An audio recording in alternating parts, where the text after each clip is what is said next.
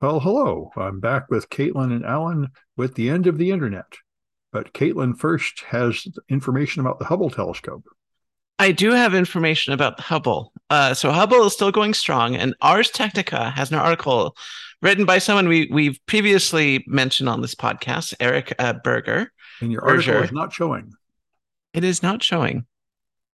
Your uh, cat background is. Uh, oh my gosh, that is correct. So my cat background. So for people that are just listening, I put a cat background on Zoom, and I forgot that it uh, it does something to uh, OBS Studio, uh, which is how I'm sharing my browser. So if I go in here, I find I OBS Studio my... very confusing.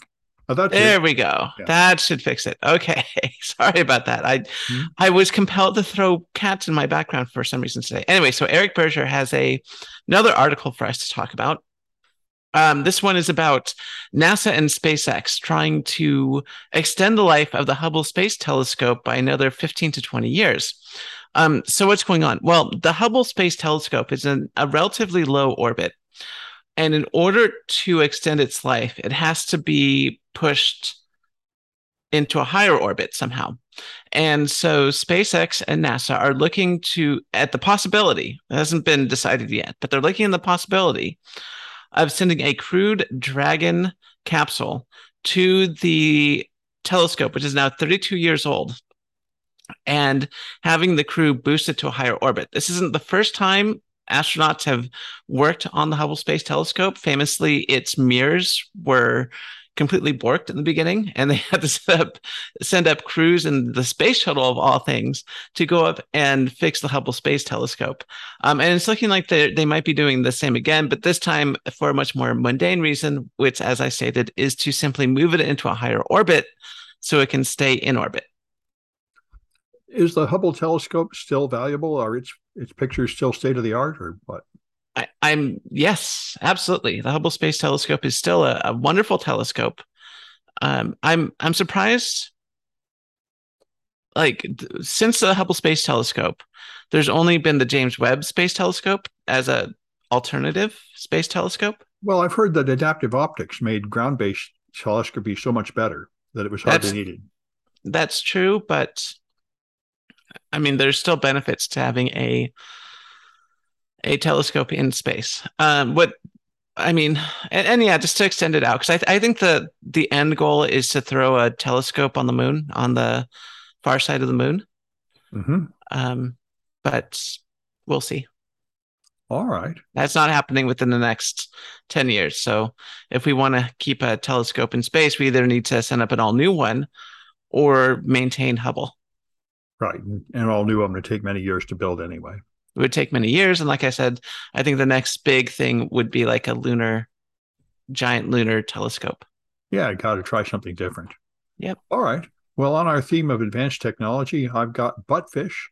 Um, there's a huge scandal in the chess world.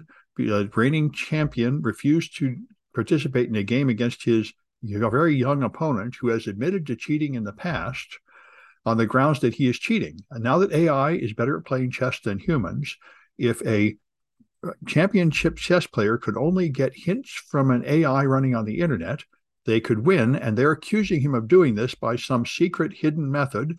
And the method that is popularly accused is that he has a computer controlled butt plug, which is vibrating, giving him clues. And so naturally, um, the, the uh, hacking community responded immediately by writing that software. That's what Buttfish is. It is the software that will control a butt plug and use Morse code to telegraph chess moves to you by this means. So I haven't tried it, but if anyone does try it out, let me know. I don't know if it works, but it sounds like a revolutionary step forward in cheating. And, uh, you know, it makes me think of all the uh, countries where they have huge problems cheating on tests, like here at West Point.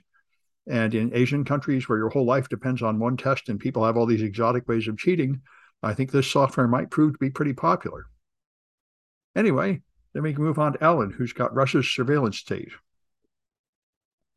Yes, I'm looking forward to hearing more about this uh, buttfish technology. It sounds it may revolutionize things. Absolutely. On a much more serious note, the New York Times has a rather lengthy multimedia uh, article on a data dump that DDoS Secrets uh, pulled off back in March, uh, shortly after Russia's uh, continued and renewed invasion of Ukraine. DDoS Secrets, which is famous for uh, aggregating or collecting, um, well, dumps of secrets, um, posted um, a huge dump from the Russia's um, regulator Roskomnadzor, which uh, is responsible for regulating the internet, among other things. There, and um, this dump is not for everything from Roskomnadzor. It's specific to a particular region, uh, or I should say, republic, uh, Bashkortostan, um, which is in the south southwest of Russia. It's not autonomous. Um, it is it, it is a republic, but it is not autonomous. So it's part of the Russian Federation, and um, it's alarming um, up to the point you realize that it is Russia, which is of course a dictatorship under Vladimir Putin, and Putin has leveraged all of the powers and resources of the government in order to suppress dissent. And there's quite a lot of it as it, it, over the years, although it's been mostly stamped out over the past decade. And uh, Roskomnadzor is an important part of that. It's the most important part of that when it comes to regulating speech online. And um, so this article goes over some of the methods that they've used, and in particular, the impact it's had on certain people. Uh, a number of Russian citizens who've been critical of the Putin regime have been drummed out of the country, intimidated, or killed, uh, as the case may be. Right, pushed out of a window seems to be a popular way. Yes, quite a few people recently, mostly business people, uh, executives, have had mysterious falls from hospital windows, have been found on the dead on their balconies, have taken tumbles downstairs, and it's all happened just within the past uh, six months since the invasion of Ukraine, renewed invasion of Ukraine. It's very peculiar. People who didn't seem to have any particular health or, or, mental health issues prior to their untimely deaths. Well, no, I think you could argue that uh, criticizing Putin counts as a mental health issue. Well, yeah, or not criticizing, issue. as the case may be. But at any rate, yes, this uh, Roskomnadzor is not as uh, sophisticated as uh, China's uh, firewall, the so-called Great Firewall of China. Uh, there's a lot more manual work that needs to be done, but apparently there are quite a few people working uh, at Roskomnadzor now, and they are able to catch a lot of this uh, social media traffic in particular um, over Facebook and Twitter and Telegram and such. Um, and now, of course, uh, users in Russia are blocked from accessing Twitter and Facebook, but um, there's still v- VKontakte and Telegram, and so uh, and there's more dissent these days too, especially with this latest mobilization call up of a week ago. Uh, more and more people are daring to uh, express some criticism and are even going so far as to call this uh, invasion of war, which is illegal in Russia currently. Don't a lot of people just use VPNs to punch through? Well, that requires a certain level of sophistication, and a lot of people don't have that, yeah. not just in Russia, but anywhere. Yeah. But uh, do they have cameras everywhere? And all that well, jazz? not like San Francisco. yeah, that's what I wondered. Okay. yeah. It's mostly just internet surveillance then. That's right. That's right. Okay. Well, let's go to Caitlin, who has the the top story, the end of the internet. Or maybe it's going to be even better for the internet. we'll see how this works. So, The Atlantic has an article written by Charlie Warzel, and there is a ruling in Texas. It's called the Net Choice v. Paxton, and apparently, the there is there was a ruling in the Fifth Circuit Court of Appeals saying that if you have a website with over 50 million active users like posting content, you are no longer able to moderate that content, which is absolutely ridiculous. And of course, the grounds are on the you know right wing, like you're centering my free speech to you know harass people and spread lies, you know. But of course, the servers belong to the companies or the individuals, and they are allowed to put whatever they want on their servers or keep stuff not on their servers. This is basic First Amendment stuff. How the Fifth Circuit Court of Appeals managed to make this decision is mind-boggling. This is this is on. I mean, we're not talking about this as much as the uh, recent Supreme Court decision to overturn Roe v. Wade, but it's on that same level of what the hell are they thinking? Uh, this this goes against every precedent in the uh, regarding First Amendment law and and computers and the internet. And the idea is that if you go on the internet, yeah, the internet is for everyone. It's a quote unquote free speech zone, but everyone can put on their own servers and have what they want and ha- and keep off what they don't want on their servers. So if Twitter wants to kick off all the Nazis, and they absolutely should, they can do that. They own the servers. Now, the Nazis can make their own servers and they could call it whatever they want. They could call it Stormfront. just saying you know and they could they could host their own nazi stuff on their own nazi servers and, and that's the way the internet currently works. Um, now if this law becomes standardized and large s- services can no longer moderate content this becomes uh, as, as the article put it a litigation DDoS attack because YouTube, for example, would not be able to take down content that actively targets individuals, uh, that actively, um, you know, spreads hate, that spreads lies about people, slander, uh, stuff like that. I mean, you, you might make the argument that okay, like maybe if it's like terrorist or, or breaks some federal law, they might be able to take it down. But there's so many things that don't technically break the law that they can be, you know, sued over. Like I said, slander, uh, that kind of stuff. Um, you know, spreading lies about the opponent, uh, about your opponent, and of course, one of the big things that's going on is that our social media is being weaponized against our against the public by you know foreign agents so they would have no way to stop like China or and Russia from like interfering with our elections and stuff like that. I mean, it's just it is a nightmare.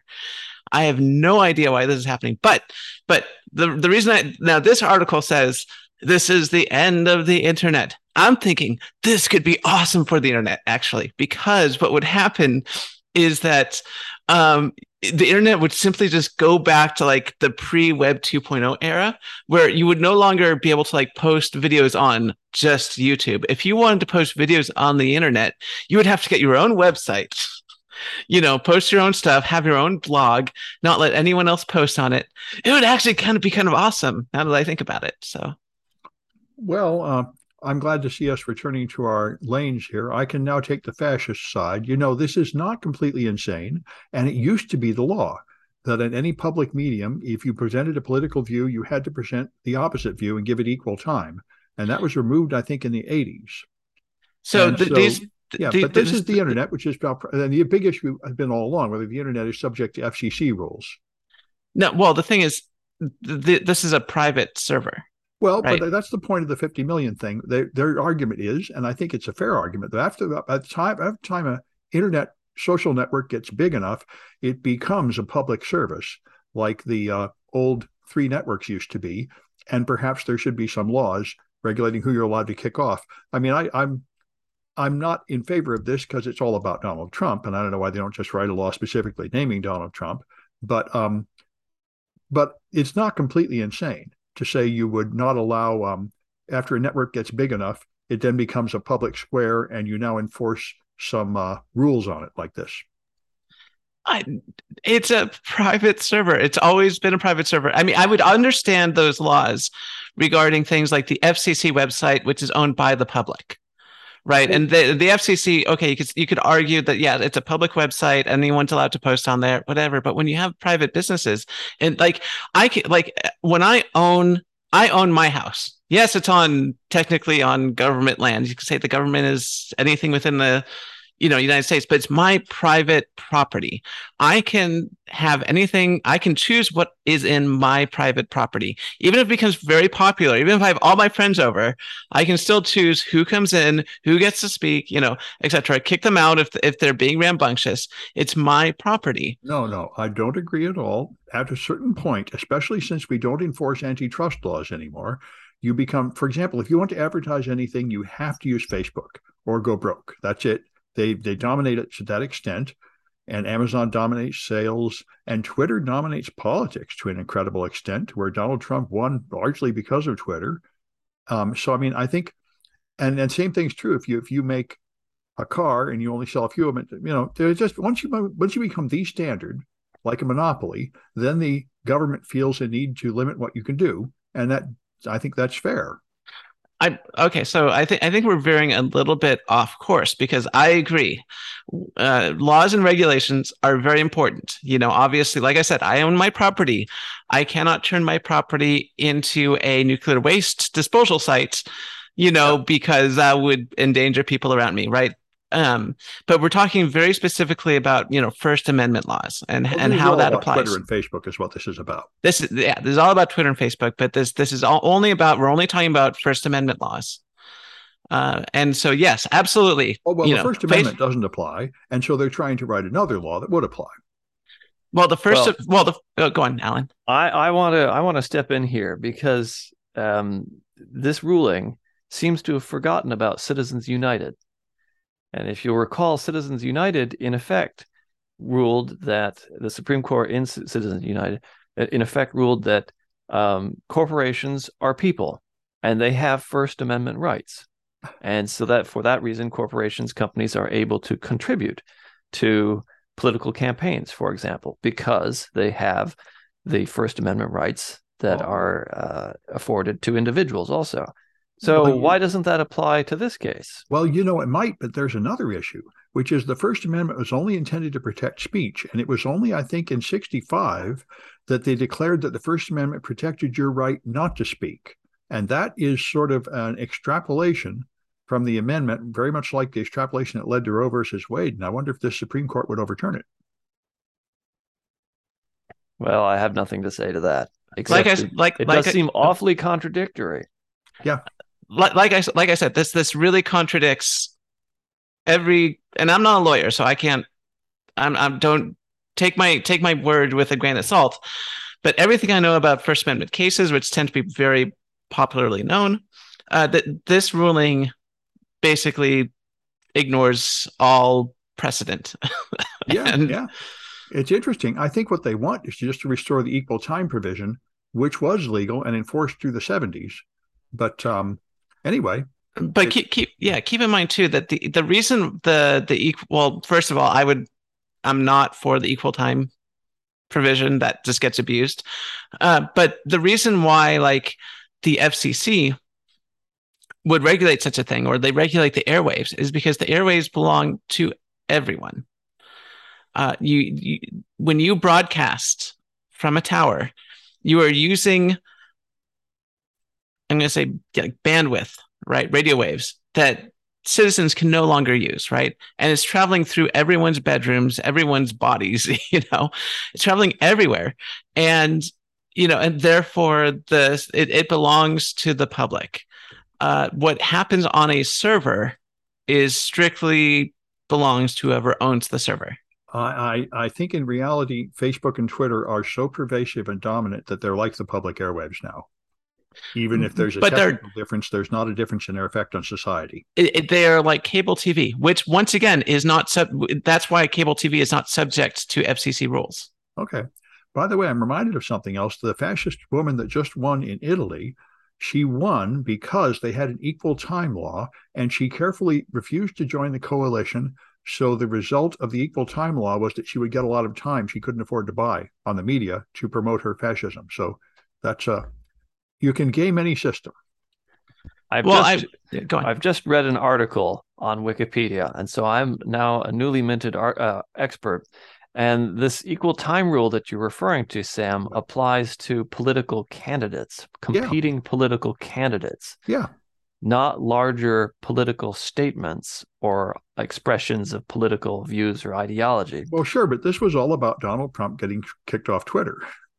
Well, that may be true in that case, but we're talking very specifically about political messages originating directly from the political campaign of a candidate. Well, sure, and that is what that is exactly what this is motivated by. It's motivated by Donald Trump and other right wingers feeling like they have been kicked off of Twitter and Facebook, unjustly, and YouTube.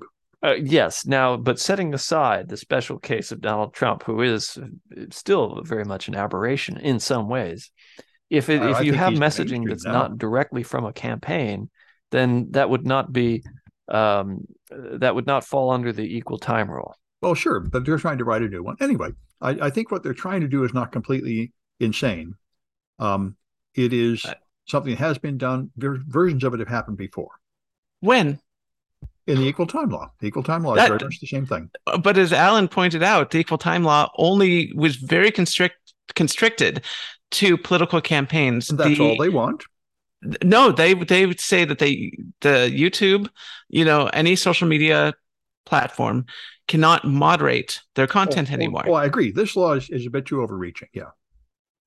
Now, in, if if you were going to say they want to reinstate the equal time law, so if Donald Trump wanted to post something if if one political candidate wants to post something on a social media platform you have to let all the political candidates post there. Yeah. I mean that that that could be discussed. That and that's but, not far from what twitter did. What twitter did was banned all political ads to avoid taking a side. Right. But if you do have politicians on twitter and they are and you let's say only allow Democrats on your popular sites. Which is exactly what the Republicans feel like is happening. That that could, you know, I, I could understand why, you know, you would just for the sake of public discourse say, hey, let's not, if you're going to have, you know, politicians, you know, either let all the politicians on your social media site or none of them on. Yeah. You know, but none of this, none of this, you don't have a right to moderate your stuff anymore. That is well, ridiculous. That's true but but uh, you know, like as usual, there is there is something going on here that has some logic behind it. Anyway. Well, the, the logic is that there are a lot of people, and I've seen this over and over again. They do something totally outrageous. Like they'll they'll say things like, I think that the gays are bad, right? And then all of a sudden people get mad at them and cancel them and they're like, I'm the victim. I'm the victim. Well, and yeah. and that's what's going on. This is this is the end result of that is that that I'm being censored for making hate speech. And it's like, you know, this is this is what they want. They want to be able to just make say whatever they want without consequences, which yeah. is not how the world works. Well, yeah. I mean, in our current time, especially on the right, they exaggerate everything to a cartoonish extreme. But uh, all right. Anyway, so um, there's so they had this DART uh, program where they rammed this spacecraft into an asteroid to deflect it. And the uh, early imp- uh, indications are that it created a much bigger crater and a lot more shrapnel and dust than they expected. So, one interpretation of that I'm reading in places like phys.org are that uh, apparently this is more effective than anticipated. And that you could see as good news, saying apparently our ability to deflect a meteor is more powerful than we had expected. So we'll know in the next several weeks as they monitor the orbit. But they said they only expected to make like a 10 meter crater and knock a little dust off this uh, asteroid, but they think they might have actually knocked a large chunk of it off completely, which is um, so that's good. I think that's uh, perhaps a good sign that uh, our current technology may be capable of deflecting large asteroids even more than we expected. Anyway, then Alan's got uh, COVID again. Yep, coming back to COVID yet again, and a Twitter thread from a fellow with the Twitter handle of Solid Evidence. So you know it's trustworthy. Oh yeah. But, but the, this is a fellow by the name of Marc Johnson. He's a molecular virologist and professor. So at the University of Missouri. So I think he's probably a little bit more reliable than your average Twitter commentator. And it's a very interesting Twitter thread. Um, because he's looking at sewer sheds. This is the focus of his research, apparently. He's looking at sewer sheds, which is the sewer equivalent to a watershed, and doing a lot of monitoring of the sewage for um, COVID and sequencing the different COVID strains. This is one of the wonders of biotechnology these days is that not only can you detect tiny trace amounts of uh, viral particles in the sewage, but you can even sequence it to figure out, well, which strains or which variants of COVID are circulating within a population that contributes to the sewer shed. And uh, in this Twitter thread, he talks about how um, about a year and a half ago, they detected some interesting mutations, uh, lineages, COVID lineages, or SARS CoV 2 lineages that were unknown, that had not been documented previously, and that showed some very peculiar mutations. And initially, as he explains, he thought that these must have been uh, from animals, because animals, of course, are an important reservoir of viruses and diseases. And sometimes um, those viruses will mutate differently in an animal than they would in a human. And then eventually it will spill back into the human population and it goes from there. That's how we ended up with SARS CoV COVID in the first place, because some animals were carrying it.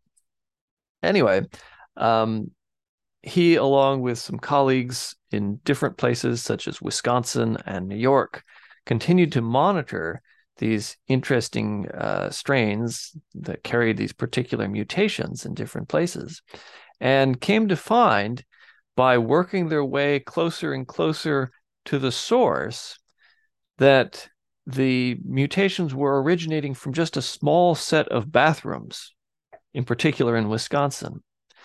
And so they were able to trace one of these rather obscure lineages that had some alarming mutations back to almost to a person's house. And so what he concludes from this is that there are, in fact, a number of people who have ongoing COVID infections, uh, an active infection in their gut, and they're continuing to shed. And their immune system is attempting to fight off COVID, but is failing to do so. They remain infected throughout. And what's happening is that these people presumably are vaccinated and they do have, they are able to mount a, a, an immune response. But the virus is able to out evolve, out mutate the person's immune system. And so the virus is developing certain traits that make it more immune evasive not only to the person with that infection, but ultimately to other people too. That doesn't mean that in every one of these cases, like in Wisconsin, that there's a new outbreak of a new variant of concern. But what uh, Marc Johnson uh, um, outlines in this Twitter thread is that there are, in fact, a number of different variants that seem to be exhibiting uh, a convergence in their evolution that all these different variants are finding particular sites on their spike protein where if they just make the viruses make a little tweak here, a little tweak there, then they're able to evade an immune response. And so this is also a way for scientists to predict which variants may have greater success in the future. So we've seen BA4, BA5, We've seen a comeback of BA2 with 275. And interestingly, um, the all of these different variants have some attributes, certain um, uh, certain locations on the spike proteins that are helpful to further spread. And then uh, he goes on to uh, identify certain variants such as BA, uh, BW1, BS1, BR2 and also BQ11 that um, are similar to previous Omicron variants, but have a few key mutations in their spike proteins that make them more immune evasive than even, say, BA4, BA5, and BA275. And so it's an interesting case of how the uh, virus is continuing to evolve and evolve rapidly, and the mechanism by which it's doing so and how all of these different variants are converging on certain uh, mutations at particular locations on the uh, spike protein. So you're suggesting that COVID is not over yet? Uh, well, no, apparently contradicting not. our fearless are, leader. Pardon? Contradicting our fearless leader. Yes, contradicting our leader, indeed. And in fact, thanks to sewer shed monitoring, it looks like COVID's starting to pick up again in some places, like uh, in the Boston area. So, and and this is to be expected because it's fall, soon to be winter, and in colder climates, people are going to be indoors more, and so that's more opportunity for COVID to spread. And I don't see a lot of people wearing masks, even here in health conscious San Francisco. So, even you know, at the it's, college it's where they're supposed to. Pardon? Even at the college, when I walk around, half the students have no masks. Yeah, and the the, uh, the campus police aren't bothering to enforce. So yeah. that's where we are now. Well, from what I've heard, there is no mask mandate anymore. There isn't any mask mandate in hospitals anymore either. Yeah, right for hospitals. But I thought there was still a mandate at, at City College. I don't think anybody knows. Uh, well, there's not I, much organization got, at the college. I got a very grumpy email about this, and uh, so I, at least as of a few weeks ago, there was still something in place. Yeah, it could be. All right. Um, right. And so Caitlin has got Facebook. Yeah. Well, actually, I have the Chinese on Facebook, which is even better. Always a good thing. So Jessica Ginn, Guin uh, has an article on phys.org talking about how Facebook and other social media networks are seeing an influx of new Chinese campaigns to influence American elections. Uh, so, what happened is that Meta and a few other social media giants like uh, Instagram uh, and Twitter uh, took down just a few uh, Chinese based based social media accounts that were trying to inflame citizens. Uh, it wasn't like one side or the other. Um, they would, you know, enrage the the liberals by saying, "Oh, the Republicans are trying to take away, you know, your right to an abortion, and you're they want to take away everyone's rights." And then, you know, they'll they'll then post to the you know conservatives that the liberals are trying to indoctrinate your kids about race and everything and uh, I mean, I, I assume I, I, don't have access to them, but you know, they would just say things that you know in, that infuriate the other side and just build up tension and division. And what's interesting is that this isn't anything new. Uh, Russia's been doing this for a while, uh, but it looks like China is starting to look into this as well. Um, so that is that is something very concerning. Um, and in fact, I, have been seeing this a lot uh, I, I unfortunately, I'm not going to say how this happened, but I, I ended up in a conversation uh, with a conspiracy theorist. Um, and somehow this conspiracy theorist was, it comes from the Midwest, you know, believes that, you know, the government's out to get you and everything like that but thinks Putin is the greatest person in the world and Ukraine is is totally at fault and they were up to something bad because Putin is is so great and he would never do anything to Ukraine without good reason. And I'm like, like you've been targeted. you are the exact person these people are targeting for this stuff. Um, and it and it it works. It gets people um, who would you would never think in a thousand years would you know advocate for America's enemies to be advocating for America's enemies. I mean, it, it's it's ridiculous. And then, of course, the other big thing, of course, is that they want to just sow division. So there's a lot of political strife in the United States, and if there's enough political strife, it can lead to things like the January 6th insurrection. Uh, so it, it's a it's a good weapon uh, that they're using, and it looks like China is getting in on the action. It's pretty bad if China is doing it because I mean, China in the past just tried to influence statements made about China. If they're down to just trying to tear down our society entirely, that's a new level of hostility. Right. Yeah. So previously, China was on social media and they would put out statements trying to make China look good. Right. And complaining um, about anybody that criticized China, which right. is, you know, more understandable. Which is, which is understandable. Um, but this is, but the, it, it appears that they're at, at the very least looking into or experimenting with systems to drive division. Imitating Russia. Correct. Yeah. Not good at all. And probably having to do with uh, Xi's reelection and Taiwan. I imagine so. I imagine this has a lot to do with Taiwan, actually. Yeah. Well, anyway, um, Cloudflare has a new CAPTCHA intending to be on an alternative to Google's CAPTCHA. And the idea of this one is that it will not make you choose the pictures of a lion or all those crazy things. It will just subtly detect whether you are human or not by measuring subtle things like how you're moving the mouse or something. And Google has supposedly had an option to use that kind of CAPTCHA for a while, but all of us are still seeing a ton of the old fashioned CAPTCHAs. And uh, so hopefully Cloudflare's CAPTCHA will be less annoying. It is, in fact, very irritating to me and my students and everybody to constantly be trying to read twisted letters or find the pictures of something that are hard to see to prove that you're human. And uh, Cloudflare is the next big company to get in the act and say they have a better way. And I hope it's true. Anyway, and uh, finally, Alan has Serving the Dark Lords. Yes, probably one of the best scientific paper titles I've ever come across. Uh, Shall We Serve the Dark Lords? A meta analytic review of psychopathy and leadership. It's become something of a cliche these days to say that um, successful CEOs of corporations are psychopaths. You hear this repeated again and again in the popular press.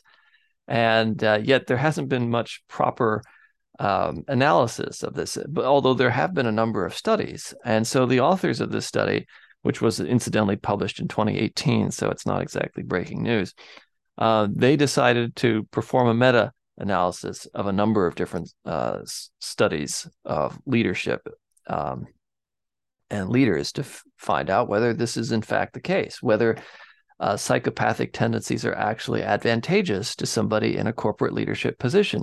And it does actually make some sense because, well, what is what are some of the characteristics of psychopathy?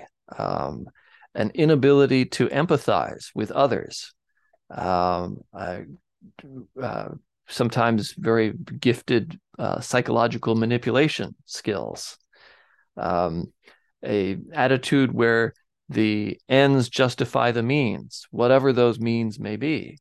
And so um, psychopathy can lead to very antisocial behaviors, um, in which uh, may or may not uh, uh, result in violence, as is often in the public ima- imagination, but can be. And so these these traits you would think are very advantageous to running a corporation. You don't want to empathize with the employees; you want to exploit them. Uh, you should be very charming because you need to manipulate people into believing in your company or in yourself. Uh, just think of the reality distortion field around Steve Jobs. Not to say that Steve Jobs was psychopathic, not at all. Um, and in business, the ends always justify the means, it seems. The co- company's only reason for being is to make money, at least in the eyes of some. And so this leads to all kinds of corporate malfeasance, uh, embezzlement or stealing or tax evasion or pollution. The list goes on and on and on. So, what this uh, uh, meta analysis actually concludes is that psychopathic behaviors uh, or psychopathy and leadership do not mix, they do not go together. Um, and that uh, if if anything, there is um, a deleterious effect on an organization by having uh, a leader with uh, psychopathic tendencies. So yeah, hopefully correlations. The, the, correlations. That's right. Yeah. yeah. And we, we need to be careful here in that uh, studies all the all the all the different studies that were used for this meta-analysis you know there's a lot of speculation involved shall we say. Uh, how can you really perform a full psych- psychiatric uh, evaluation uh, and analysis of a person who's just uh, responding to what's essentially a questionnaire?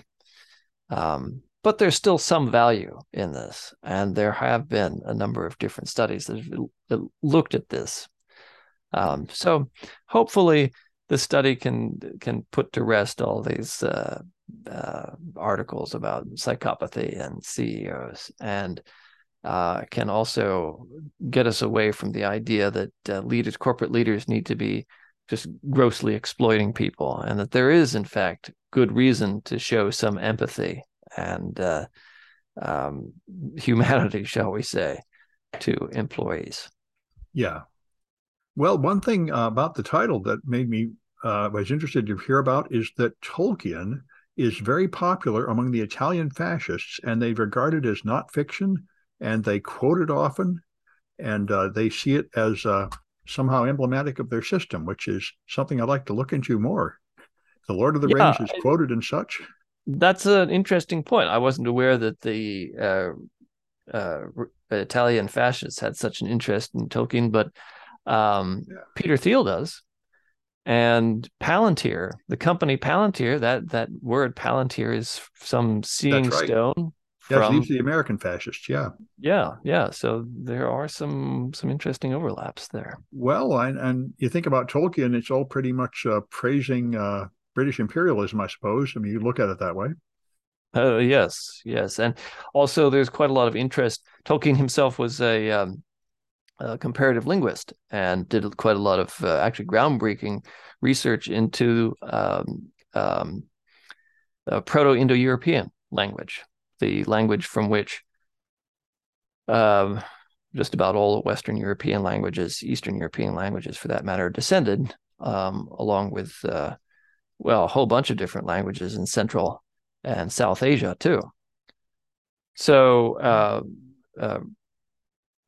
Uh, uh, uh, these studies in Proto-Indo-European uh, are, of course, interesting to linguists, but also fascinating to uh, fascists and Nazis, among others. Um, that's how Nazism ended up using the swastika, is in part because of this fascination with uh, uh, Proto-Indo-European and Indo-Aryan. Yeah. All right.